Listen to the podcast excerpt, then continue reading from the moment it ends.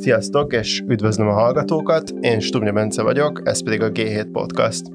Szeptember végén robbantották fel az Oroszországot Európába leszökető két északi áramlat vezetéket, és ennek a, az adásnak az október 12-i felvételig ennek egyelőre nem csak politikai vagy katonai, de igazából komolyabb energetikai következménye sem nagyon lett, ennek az az oka, hogy ahol, ahogy arról mi is írtunk a, a G7-en, a robbantás idején már hetek óta nem érkezett földgáz Európába a vezetékeken, és ennek az importnak a jelentős részét az EU tengeren érkező cseppfolyósított földgázzal, illetve norvég és észak-afrikai import fokozásával helyettesítette annak, hogy az EU importon belül a legnagyobb ugrás a tengeren érkező cseppfolyósított földgáz, tehát az LNG esetében volt.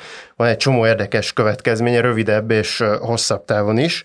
Vannak energetikai következményei, de geopolitikai vonzatai is vannak és mivel eddig viszonylag keveset használt Európa ebből az energiaforrásból, a mai adásban megpróbáljuk részletesebben végigvenni ezeket a szempontokat, és nem csak EU-s, hanem magyar szempontból is.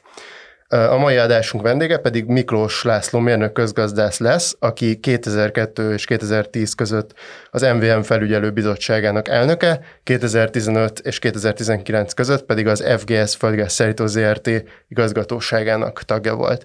Köszöntöm a G7 podcastban, és köszönöm, hogy elfogadta a meghívást. Üdvözlöm én is a hallgatókat.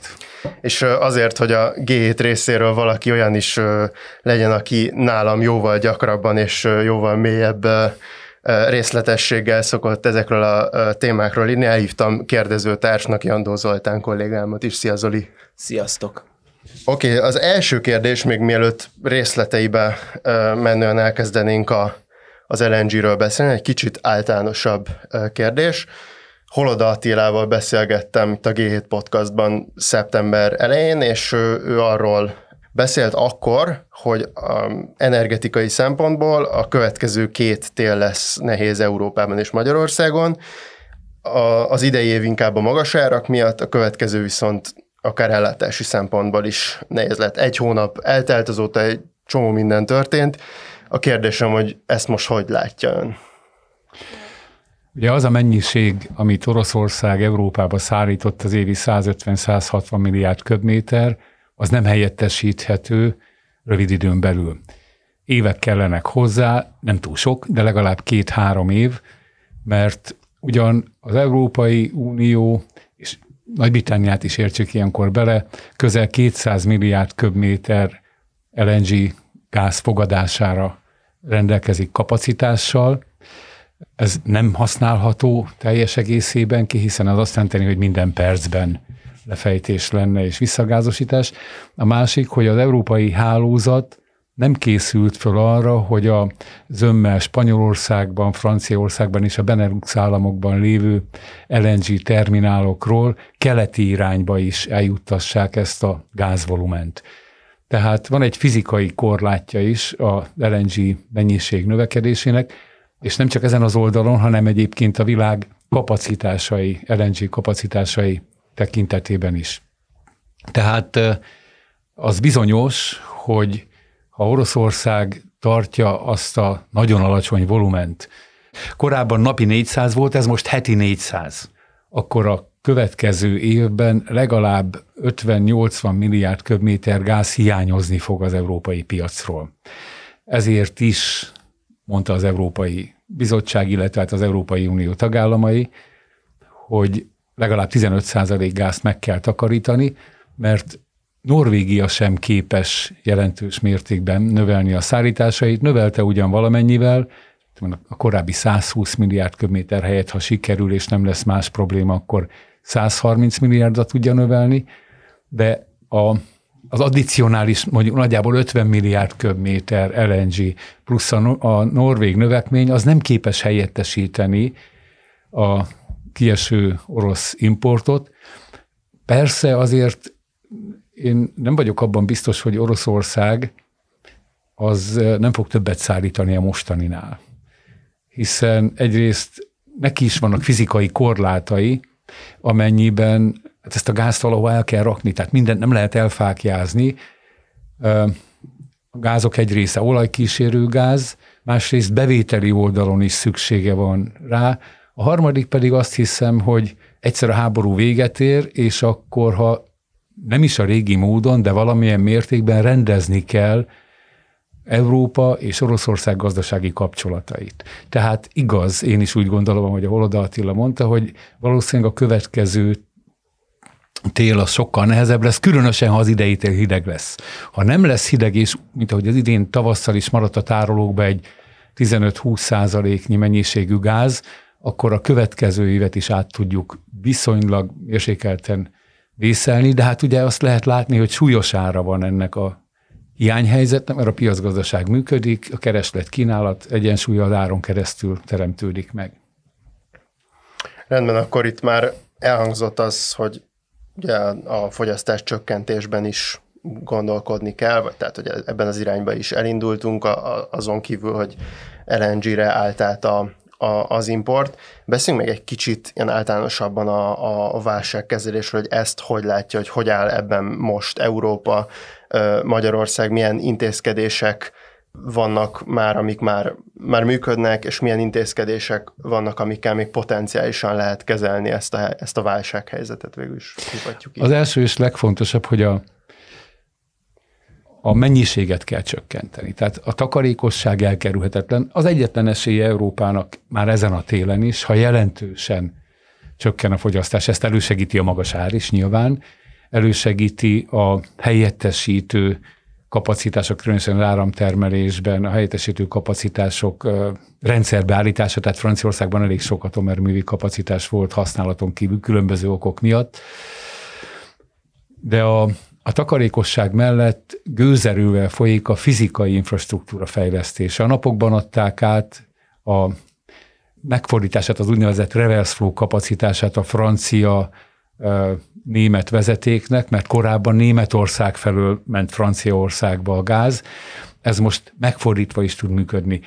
Zárójel, van erre európai előírás, hogy minden határkeresztező kapacitásnak két irányúnak kell lenni. Ez alól lehetett fölmentést kérni, meg amíg nem volt fontos, előfordult, és hát ugye sokáig így tűnt, hogy Franciaország és Németország között ez nem fontos, addig ezek nem voltak a harmadik ilyen hogy a fizikai infrastruktúrának azt a részét is gyorsabban fejlesztik, ami eddig hiányzott, tehát ugye Németország partjainál az LNG terminál, ami ben nem az a kunst, hogy pont hogy Németországnak nem volt LNG terminálja, hanem hogy a, a német ellátás az arra épült, hogy az északi áramlaton jött be jelentős gáz, illetve korábban Ukrajna felől. Tehát ha most ugye északról nem jön, Ukrajnán ugyan keresztül továbbra is szállít valamennyi gázt Oroszország, de hát a volument pótolni csak akkor tudja, hogyha a német partokra és a csővezetéknek arra a részére is tesznek le LNG terminált, ahonnan képes befogadni a gázt, mert Franciaország felől ugyan két irányúvá tették a vezetéket, de annak a kapacitása korlátos. Tehát a takarékosság, a fizikai infrastruktúra gyors fejlesztés, és a harmadik elem az együttműködési mechanizmusoknak a fejlesztése. Már a 2009-es orosz-ukrán gázvita nyomán ugye elkezdtek olyan szabályokon dolgozni, aminek most leegyszerűsítve a, szabályrendszerét az a lényege, hogy egyetlen tagállamban sem maradhat a lakosság ellátatlanul. Amíg korábban csak nemzeti keretek között voltak olyan korlátozó vészhelyzeti intézkedések, mint ami Magyarországon is, hogy, hogy ha gázhiány van, akkor hogyan veszik ki a legnagyobb fogyasztókat a rendszerből azért, hogy a lakosság mondjuk semmiképpen ne fázon. Ezt kiegészítették egy olyan európai szolidaritási mechanizmussal, és nem most, hanem 2019-ben jelent meg ez a rendelet, hogy a, az érintett tagállamoknak megáll, egymás, a szomszédos tagállamoknak megállapodást kellett, vagy kell arra kötni, hogy hogyan segítik ki a szomszéd tagállamot akkor, ha ott a lakosság gázzal történő ellátása veszélybe kerülne. Ez egy kicsit lassan haladt, de most, ugye, hogy ez a feszült helyzet kialakult, fölgyorsult, és több tagállam ilyen megállapodásokat aláírt. Magyarországról nem tudom, hogy ilyet írtunk-e alá valakivel. Akkor egyébként azt elképzelhetőnek tartja, vagy milyen esélyt látja annak, hogy az Európai Unióban lakossági szinten előfordulhat ilyen probléma, amikor ezekre a együttműködési mechanizmusokra szükség van? Azt gondolom, hogy minden tagállam ebben a szezonban rendelkezik annyi gázzal, meg a piac működik. Tehát azért továbbra is a kereskedők kereskednek egymással, hogy lakossági ellátási problémától nem kell tartani. Tehát ezt minden alkalommal elmondom, amikor valahol erről beszélek, hogy fölösleges ezzel, hát hogy mondjam, idegesíteni a, az embereket. Emellett persze fontos elmondani, hogy aki csak teheti, az használjon más tüzelőanyagot, használjon megújuló energiaforrás, napelemet, nem azért, mert attól kell tartani, hogy nem lesz gáz, hanem azért, hogy hogy minél többet megtakarítsunk, és véletlenül se kerüljön sor korlátozó intézkedésre. Én ezt szerettem volna kérdezni, hogy mi azt számoltuk a G7-en, hogy nagyjából, ahogy a telítettség áll a mostani tárolóknak, tehát ahogy ugye tartalékolt nyáron a Európa, illetve a korábbi évek fogyasztása alapján nagyjából egy olyan heti 6 milliárd köbméternek kellene bejönni európai szinten különböző forrásokból földgáznak, és akkor nagyjából ezt a teret át lehetne vészelni. Ez most az oroszok nélkül is jön. Hogyha ez így marad, ez ugye a korábbi fogyasztással számol, hogy hogyan látja, hogy ezekkel az intézkedésekkel, akár lakossági, akár ipari, akár az ipar alkalmazkodásával, hogy ugye ilyen magas árak miatt nem minden eleme fog működni, sem az iparnak, sem a szolgáltató szektornak, mennyit lehet megtakarítani idén télen? Hát ehhez pontosabb számítás kéne, úgyhogy inkább nem elfogadom, amit önök számoltak, azt gondolom, mert én ilyen részletes számítást nem végeztem, de a, amikor néztem, ugye a nagy számokból az látszott, amit ön is megerősített a saját számításaik alapján, hogy ezen a télen semmiképpen nem kell lakossági megszorításokkal számolni, sőt, még ezen túlmenően, ha egyáltalán, ha nagyon hideg tél lesz, akkor is csak a nagyon nagy fogyasztású fogyasztókat kell kikapcsolni, annál is inkább, mert a fogyasztók egy része, például a nagy földgáz főhasználó műtrágyagyárak maguktól leálltak. Tehát lesznek olyan ipari üzemek, akik egyszerűen a gazdasági kalkuláció miatt szüneteltetik a tevékenységüket. Ez rövid távon kibírható, más kérdés, hogy ennek hosszú távon szintén nagyon súlyos következményei lehetnek, mondjuk a mezőgazdaság műtrágya ellátása, az fontos lenne, és ráadásul korábban Európa egyik nagy műtrágya szállítója még Oroszország volt, meg Ukrajna, most egyik helyről se lehet rá számítani. A, az importban, tehát hogyha elengedjük ugye a fogyasztói alkalmazkodást, akkor ugye az importban az látszik, hogy az orosz gáz helyére, ahogy ön is mondta, azért nagyon nagy részben az LNG lépett be. Ugye picit beszélünk szerintem az LNG-ről, mert nyilván most egy egyre többet hang, hangoztatjuk ezt a kifejezést, de azért nem biztos, hogy ez mindenkinek evidencia, hogy, hogy, hogy pontosan mit jelent.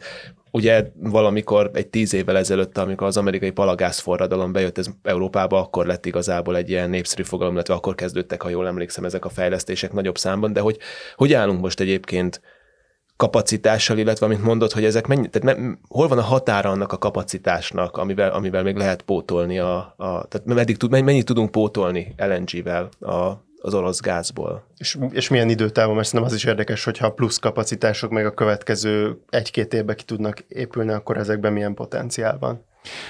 Rövid távon a mostani mennyiségnél, tehát két-három éven belül a mostani mennyiségnél jelentősebb mennyiségre nem lehet számítani, hiszen nagyon éles verseny van az LNG felhasználó országok, sőt, hát ugye világrészek között. Tradicionálisan a legnagyobb LNG felhasználó Japán, ugye Dél-Korea, ő kisebb ország, de ő is 50 millió tonna körül használ föl, újabban pedig Kína és növekvő India felhasználása.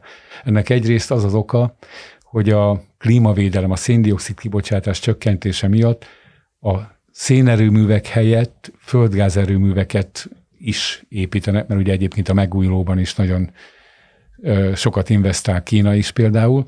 Tehát nagyon nő a kereslet a csendes óceáni térségben. Igaz, hogy ma már a világ legnagyobb LNG termelője Ausztrália, és az közel van, de ennek ellenére tulajdonképpen az LNG ma már olyan termék, mint a kőolaj, hogy közelebbi hasonló terméket mondjak, de hát mondhatnám bármelyik commodity terméket, a mezőgazdasági termékeket. És ez egy nagyon jelentős változás az egész gázpiacon, hogy bárhonnan, bárhová ugyanúgy elszállítható, mint a kőolaj. Sőt, ugyanúgy a minőségtől függ az árazása is, mint hogy Brent, vagy más, vagy... Tehát nincs fizikai akadálya igazából annak, hogy, hogy a világ bármelyik részéről ide kerülhessen a földgáz.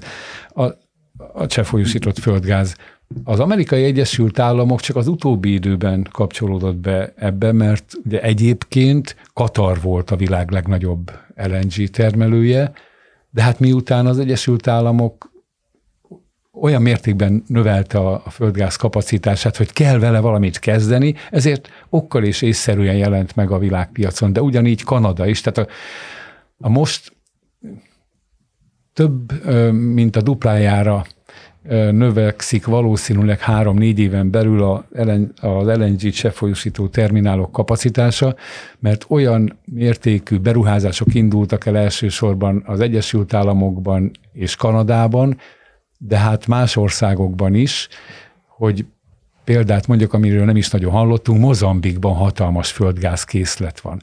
Na most ugye a, a LNG technológia fejlődésének az egyik hajtóereje éppen az volt, hogy nem lehetett minden országba eljuttatni csővezetéken a gáz. Tehát például Japánba, Szigetországban nem lehetett. Ma már lehet tenger alatti vezetéket, de az sem olyan egyszerű.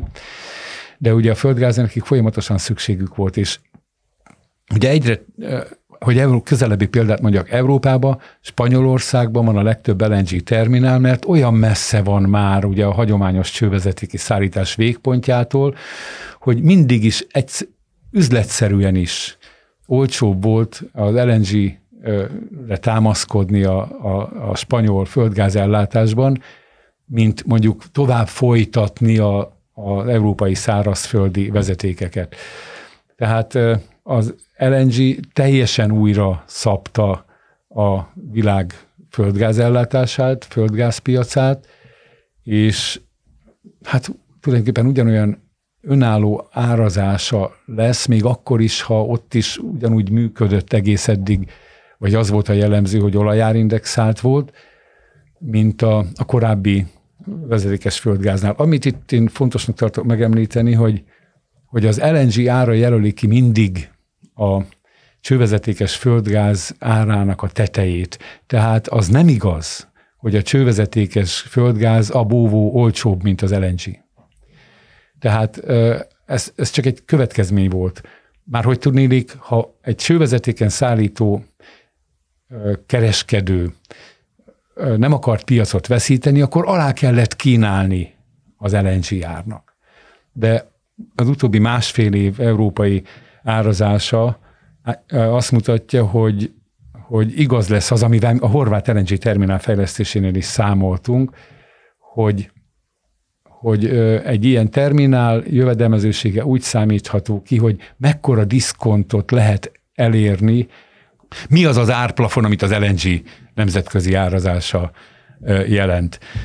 A, az, Tehát tulajdonképpen hogy... azt jelenti, hogy versenyt teremt a vezetékes földgáznak, és ezért kénytelenek a vezetékes földgázt is olcsóban adni, és ezzel lehet nyerni, nem is feltétlenül azzal, hogy bejön ott a, a igen. cseppfolyósított földgáz. Igen, igen, és hát ez tartós lesz. Tehát itt, ami most bekövetkezett már ugye Oroszország magatartása szerződésszegű, a Gazprom szerződésszegű magatartása miatt, az csak fölgyorsítja azt a folyamatot, ami egyébként valószínűleg magától is bekövetkezett volna. Bár kevesen tudják, de azért az Európai Unió és Oroszország hosszú távra tervezte az energetikai együttműködést.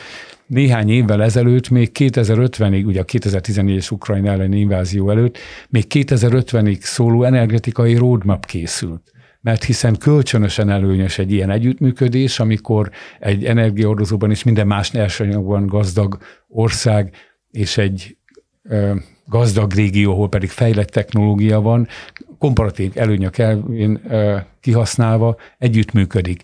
Na most ennek vége szakadt, egy teljesen új helyzet van, és ilyen értelemben is növekszik az LNG szerepe. És Kicsit még visszakanyarodva a kapacitásokra, akkor most hol van a kapacitás korlát? Ugye a cseppfolyós földgáz az tulajdonképpen úgy néz ki, hogy valahol kitermelik, utána egy terminálon cseppfolyósát teszik, betöltik a tankerbe, az elviszi a másik helyre, ott újra gázhalmaz állapotúvá teszik, és betöltik a vezetékbe, aztán elviszik ahova kell.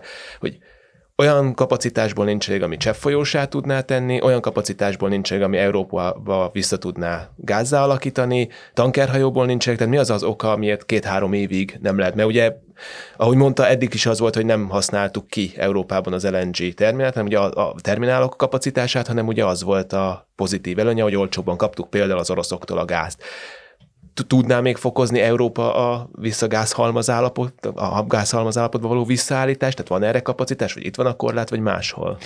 Európában most itt is van korlát, de, de a, a kínálati oldalon is van korlát.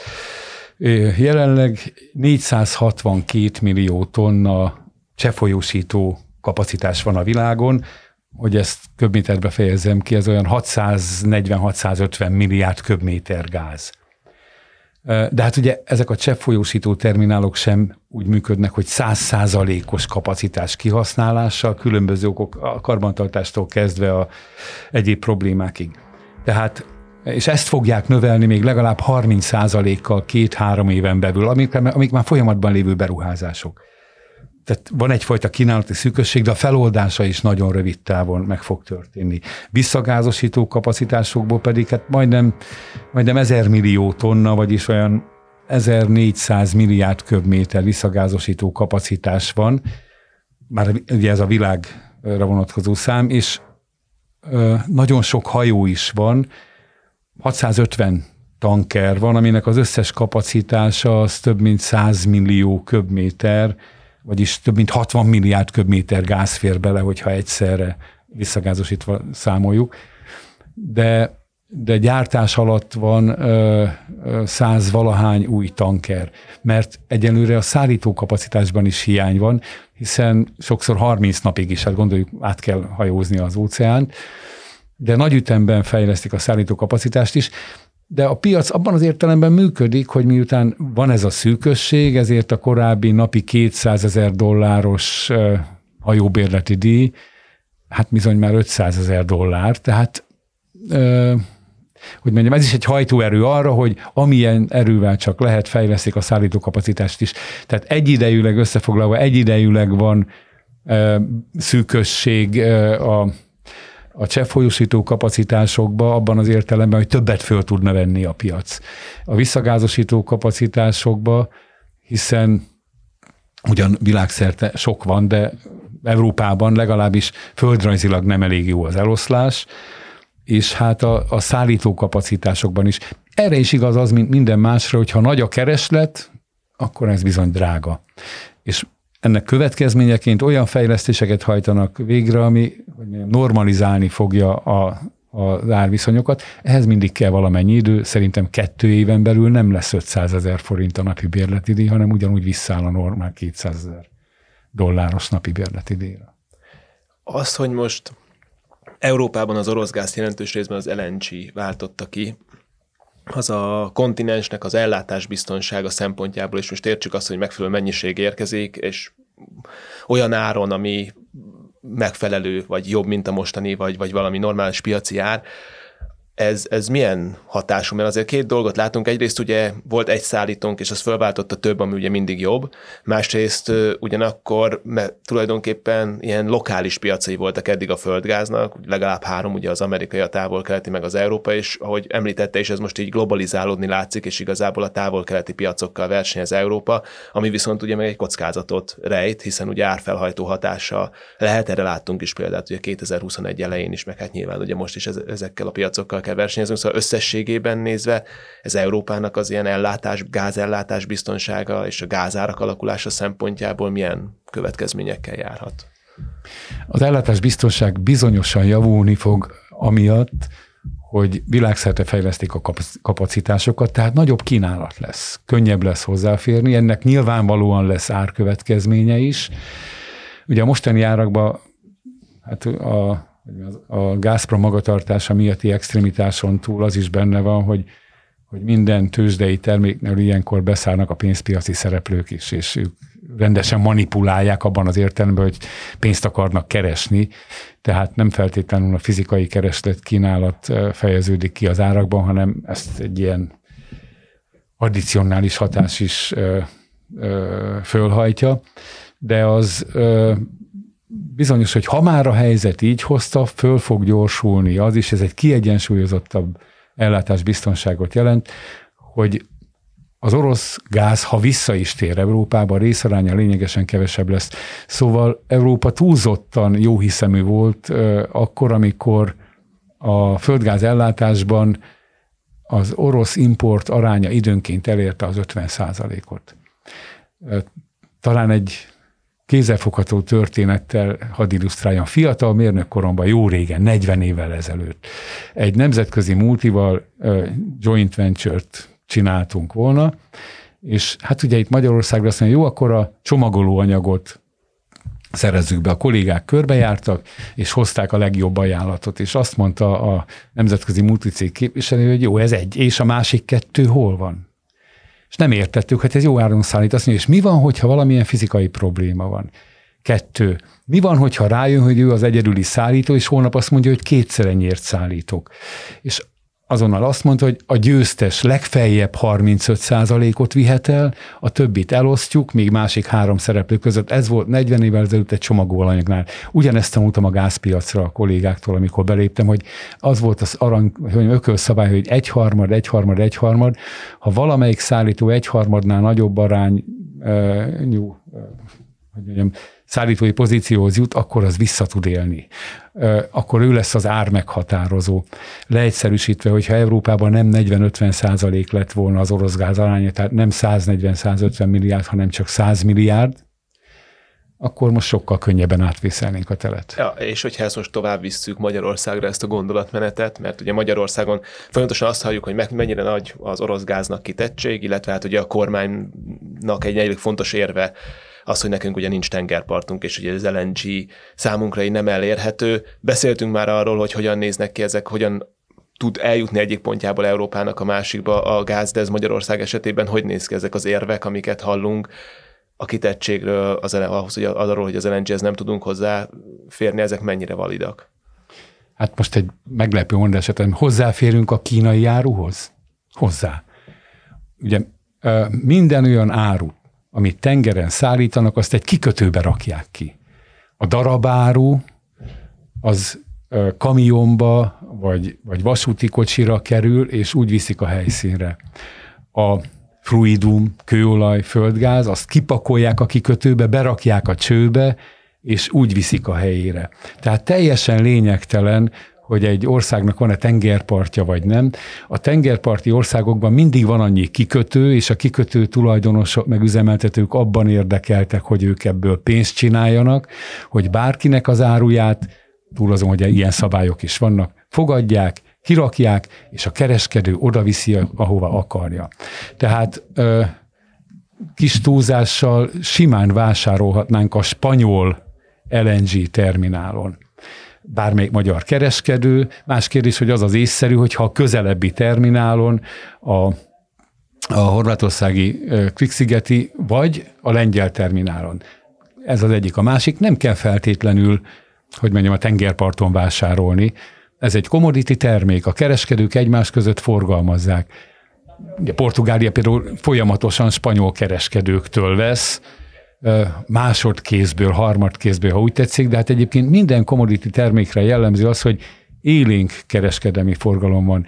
Tehát ahhoz, hogy Magyarország úgymond LNG forrásból jusson gázhoz, ahhoz semmi más nem kell, mint hogy a, hogy a kereskedők jelen vannak a piacon, és egyébként lényegtelen, hogy a cső végén szárazföldön tették bele, vagy tengerparton. Tehát nem csak azért ér, nem számít az, hogy van-e tengerpartunk, vagy nincs, amit az elején mondtam, hogy minden árut el lehet szállítani a helyszínre, és itt az volt a kulcs, és az Európai Unió sokat tett azért, hogy az európai hálózat egységes legyen, és az európai piac egységes legyen, egységes szabályok szerint működjön, hanem már az is szerintem egy idejét múlt fölfogás, amikor, amikor feltétlenül termelőtől akarunk vásárolni.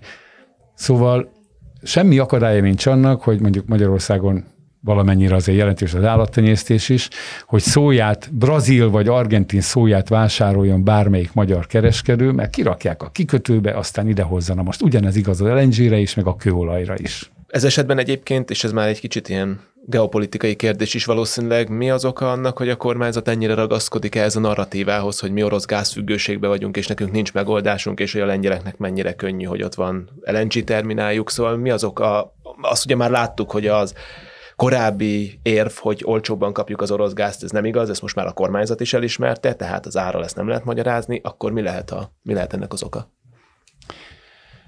Hogyha jó indulatú a megközelítésem, akkor egy idejét múlt felfogás. Ugye abban van ráció, hogy, hogy a fizikailag közelebb lévő nagy kereskedővel, nagy termelővel üzletelünk. De egyébként ez nem jelent kiszolgáltatottságot, hiszen bárki mástól lehet venni. Szóval egy commodity termék a piaca az úgy működik, hogy van néhány nagy játékos, néhány nagy szereplő, ugye ilyen van a gázpiacon is Európában, és azoktól mindig lehet venni. Vannak kereskedési központok, ugye itt közelbe Baumgarten, de hát ugye Európában sok ilyen van. Ezt nevezhetik spotpiacnak, de nem csak spotpiacon lehet vásárolni bárkitől, hanem, hanem különböző futamidejű szerződésekben is. Tehát azt szoktam mondani, hogy nem Magyarország van kiszolgáltatva Oroszországnak, és nincs orosz energiafüggőség, Európa van kiszolgáltatva az imént tárgyaltak szerint jelenleg még az orosz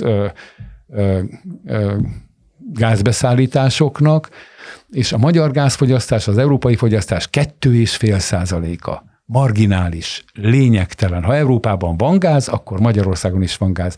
De hát még nyilvánvalóbb ez a kőolajban, ahol, ahol hát ugye nem most, hanem 30 éve van Adria vezeték, és ugyanúgy lehetne bárkitől vásárolni.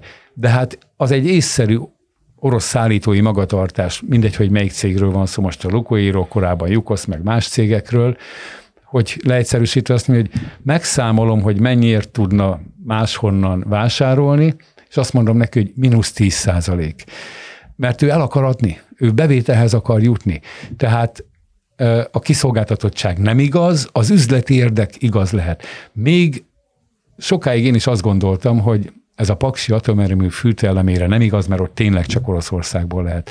Maga a Szódi Attila mondta el, hogy annak idején éppen a 90-es években a monopól pozíció miatt a Rosszatom azt mondta, hogy jól megemeli a fűtőelem árát. Mire elkezdtek alternatív gyártás elindítani, és mikor már majdnem kész volt az alternatív gyártás, akkor azt mondta a rosszatom, jaj, rosszul gondoltam, mégiscsak a régi áron adom. Tehát még egy ilyen kritikusnak minősített dolognál is, mint a paksi fűtőelemek, ott is lehetne máshonnan. A biztonságnak ára van, tehát lehet, hogy egy picit többe kerül valami, de a kiszolgáltatottság megszűnik. Úgyhogy ahogy éppen a g 7 írtam, rég nem igaz már az orosz egyoldalú energiafüggőség. Az egy másik kérdés, hogy üzletileg ez előnyös mind a két oldalnak. De akkor azt nem szabad úgy értelmezni, hogy függőség. Oké, okay, itt akkor ezen a vonalon maradva, hogy ki kinek van kiszolgáltatva, szerintem egy másik ilyen kormányzati panellé kezd most válni, vagy egyre több ilyen nyilatkozatot hallani, hogy hogy hát, hogy Amerikának ez most egy nagyon jó helyzet, mert ugye ők régóta explicit módon akár ellenezték a, az északi áramlat projekteket is, most ugye az ott felfutó LNG kapacitásokat így, így el lehet adni Európának, akár az, a, az az értelmezés is előkerül itt, hogy, hogy Európa eddig Oroszországnak volt kiszolgáltatva, de hogy majd most az USA-nak lesz és a másik értelmezés, vagy akár, hogyha egy máshogy próbáljuk megfogni ezt, hogy igazából az USA látta ezt a jelentős függőséget Oroszországtól, amiről már beszéltünk, és hogy éppen emiatt féltette mondjuk ettől Európát, tehát hogy más érdekek mentén kritizálta ezeket a projekteket. Ugye ön hogy látja ezt az egészet, és egy kicsit még szerintem azt is vegyük végig, hogy egyébként a felfutó LNG importon belül az USA-nak mondjuk mekkora a részesedése akár. De azért sem kerülhet az USA meghatározó pozícióba, mert sok LNG termelő ország vagy cég van. Mert ugye itt országokról beszélünk sokszor, de hát valójában magát az LNG-t, azt cégek termelik. A, a, a legnagyobb termelő a Katari állami olajipari vállalat, hát gázipari vállalat, aztán a Shell, aztán az Exxon, aztán a, a francia vállalatok.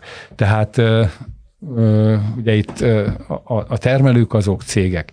A másik, hogy, hogy sok, hát pillanatnyilag 19 ország exportál, és ugye ezen kívül még egy csomó cég van, akit nevesítettünk, tehát az LNG szállítók semmiképpen nem tudnak olyan pozícióba kerülni, mint egy csővezetékes szállító, amiben Oroszország volt. Mert hogyha ha túl drágán szállít, akkor mástól fognak venni. Tehát ez egy nagyon lényeges különbség, ahogy az olajbeszerzés diversifikált, szokták mondani ezt a szót, tehát hogy nagyon sok forrásból vásárolható, sőt, a hajón többször tulajdonos cserél, ugye ugyanígy ez előfordul az LNG-nél is, tehát ez teljesen normális kezeszken ügy, az a lényeg, hogy valakinek a tulajdonában van az áru, aki beérkezik a kikötőbe.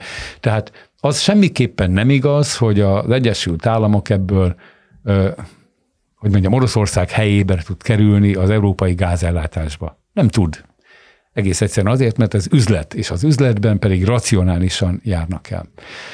Az, hogy az Egyesült Államok jelentős LNG exportőr, az pedig egy adottság, és ha nem ide adja el, eladja máshová. Tehát most is, ahogy már szóltunk róla, ugye azért is ilyen drága az LNG, mert a távol-keleti térség és a feltörekvő, vagy egyre többet használó India, az vetélkedik azért, ugye egymásra licitálnak az árakban.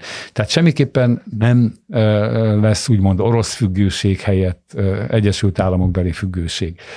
A, a, a másik dolog, hogy ugye nyilván van ennek egy geopolitikai része annak idején, amikor az első Európába irányuló gázvezeték épült, már akkor az Egyesült Államok szankciókat léptetett életbe, ugye Németország finanszírozta abban az értelemben, hogy hogy hegesztésmentes vagy varatmentes Mannesmann csöveket szállított aztán ugye ez is kompromisszummal zárult. Az Egyesült Államok valóban van olyan geopolitikai érdeke, hogy, hogy, hogy úgy mondjam, Oroszország ne legyen túlzottan erős gazdaságilag.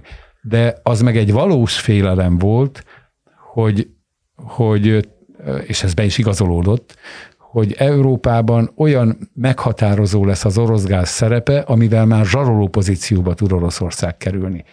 És hát különösen akkor, amikor meglátták például azt a tervet, hogy a, ugye az északi meg a déli áramlat, aminek egyébként fizikailag igazából csak az volt a jelentősége, hogy Ukrajnát kiiktassák. Tehát ak- akkor pedig az Egyesült Államok nyilván jobb elkezdte határozottan ellenezni az északi meg a, a déli áramlatot, mert Ukrajnán keresztül Európa földgázellátás, ahogy évtizedeken keresztül megoldható volt, ezen túl is megoldható lett volna. Elég könnyű volt belátni, hogy az északi-déli áramlat, ami ugye Baumgartenen keresztül a Fekete-tengertől a, a Balti-tengerig, Európa közepén húzódik keresztül egy csőrendszer, annak egyetlen célja, hogy Ukrajna tranzit szerepe megszüntethető legyen, következésképp egy Ukrajna elleni, ugye utólag az ember még jobban látja, katonai agresszió az nem veszélyeztetni az orosz meg az európai gázellátási kapcsolatokat. Tehát ez nyilván, ez, ez nem, nem üzleti része, ez egy e, politikai, stratégiai megfontolás volt, amit hát e, ugye nagyon sokáig az európai Unió tagállamai, Németország sem volt, vagy nem vette elég figyelembe. Tehát jellemző, hogy, hogy Orbán Viktor és Szijjártó Péter 2014-ben még azért küzdött, hogy megépülhessen a déli áramlat, a, úgy, hogy Gazprom tulajdonú, többségi tulajdoni csővezetékkel, a kapacitások fölött a Gazprom rendelkezik. Ez volt az, amit a Gyurcsány kormány még annak idején 2009 előtt aláírt És ezt nyilvánvalóan nem engedhette meg az Európai Unió. Az északi áramlat ettől különbözött, mert ott az Európai Unió szabályait be kellett tartani, nevezetesen kereskedő nem rendelkezhet csővezetéki kapacitás fölött, mert abban az értem, hogy nem birtokolhat. Most megépült a török áramlat, ami ugyanaz, mint a déli áramlat, de most már az unió szabályai szerint. Tehát túl az előzőeken már, hogy tűnik a, a, a világpolitikai érdek meg a, a, a túl, az Egyesült Államok intése az, az jogos volt abból a szempontból, hogy hordozott veszélyeket magában az, hogy Európa olyan mértékben támaszkodott az orosz földgázra, mint amilyen mértékben, és hát ez most be is igazolódott. Oké, okay, akkor még a, egy utolsó témaként itt bedobnék megint két egymással talán ellentmondó elképzelést. A, az LNG globális piacának a keresleti oldalával kapcsolatban.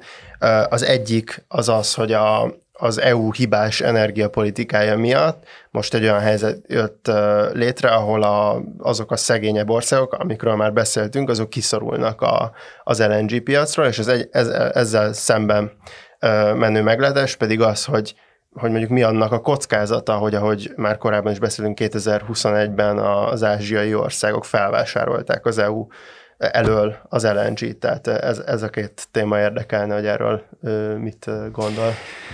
Hát nem az EU hibás energiapolitikája, én egyébként nem értek egyet azzal, hogy az EU-nak hibás volt az energiapolitikája, hiszen ugye a klímavédelem miatt hosszú távon gondolkodva megfelelő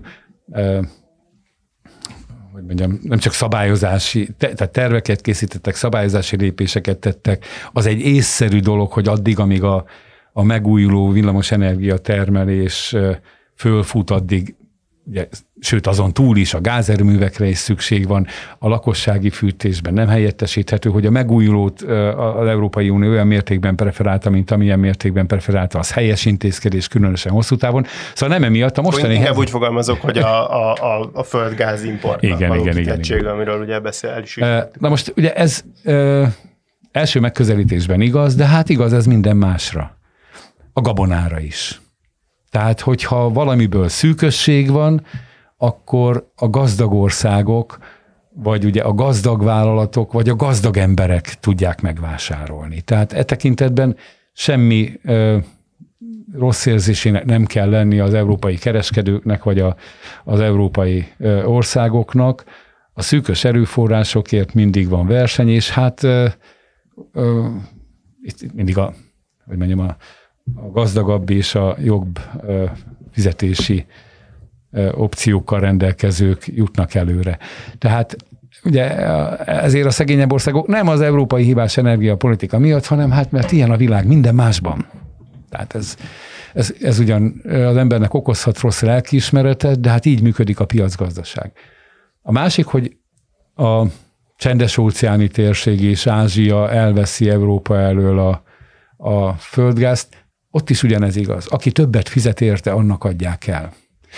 És hát egyenlőre azt mutatják a számok is, hogy a két piac árazása jelentős mértékben együtt mozog. Hol egy kicsit a, az ázsiai piacon adnak érte többet, hol az európai piacon, kinek van rá az adott pillanatban nagyobb szüksége.